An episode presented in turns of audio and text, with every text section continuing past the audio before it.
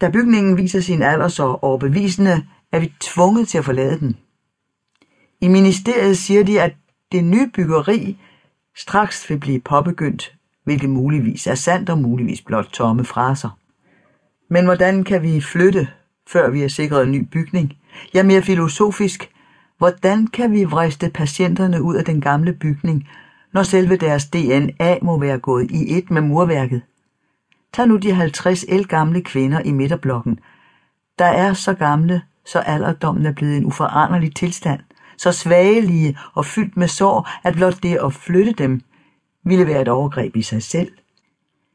Jeg nærer stor modvilje mod tanken om at flytte, men det gør vel et hvert fornuftigt menneske, når tanken bringes på bane. Det skal nu nok lykkes under sædvanlig tumult og trauma. Også sygeplejerskerne og det øvrige personale er blevet en del af bygningen, i lige så høj grad som flagermusene under taget og rotterne i kælderne. Jeg kan forstå, at der er rigeligt af begge dele, skønt jeg heldigvis kun har set rotter, dengang Østfløjen brød brand, og de kom farne op fra kælderen og ud i bundens majsmarker på den anden side af hækken. I skæret fra ilden ved deres flygtende rygge underligt marmeladefarvede at se på.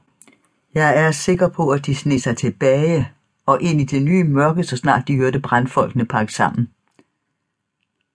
Men på et eller andet tidspunkt skal vi altså afsted. Og i henhold til den nye lov, skal jeg derfor vurdere, hvem af patienterne, der kan sluses ud i samfundet igen. Hvad det så end er. Og angive præcis hvilken patientkategori hver enkelt af de andre tilhører. Mange af dem vil få et chok, alene ved synet af den nye bygning, de moderne pudsede vægge, den gode isolering og opvarmning. De vil komme til at savne vindens tuden i gangene, som selv på vindstille dage. Hvordan kan det egentlig være? Formodentlig er det et vakuum, skabt af varme og kulde i forskellige dele af hospitalet.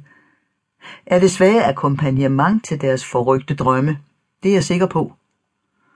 De stakkels gamle fyre i deres sorte jakkesæt syet af hospitalets skrædder for evigheder siden, der mere er hjemløse og gamle end gale, og bebor værelserne i den ældste del af Vestfløjen, som veteraner fra en for længst glemt krig i Spanien eller Indien. De vil ikke kunne finde sig til rette i verden uden for det Ross Common, der nu er blevet taget fra os. Og det bringer mig til en opgave, jeg længe har udskudt, nemlig at klarlægge, hvilke omstændigheder, der bragte patienterne hertil, og om de blev indespærret af sociale, snarere end af medicinske grunde, som der tragisk nok er flere eksempler på. Jeg er nemlig ikke så dum at tro, at alle sindssyge herinde er vanvittige, eller nogensinde har været det, eller var det før de kommer til, og så at sige blev smittet med vanvidet.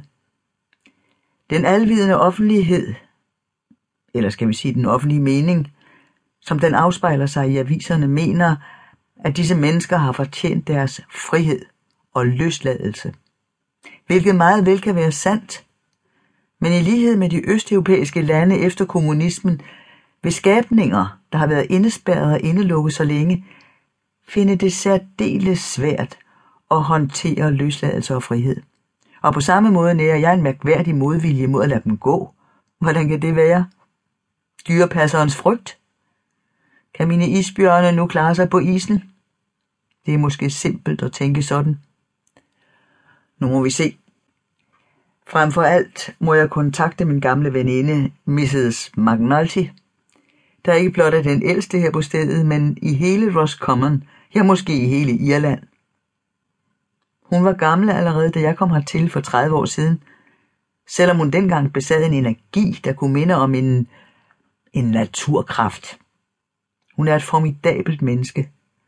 Og skønt der har været lange perioder, hvor jeg overhovedet ikke eller kun flygtigt har set hende, er jeg altid opmærksom på hende og prøver at huske at spørge til hende. Hun er vist blevet en slags prøvesten for mig. Hun er fast inventar og repræsenterer ikke kun institutionen, men på forunderlig vis også min historie, mit eget liv. En stjerne for hver vejvidt skib, som Shakespeare skriver.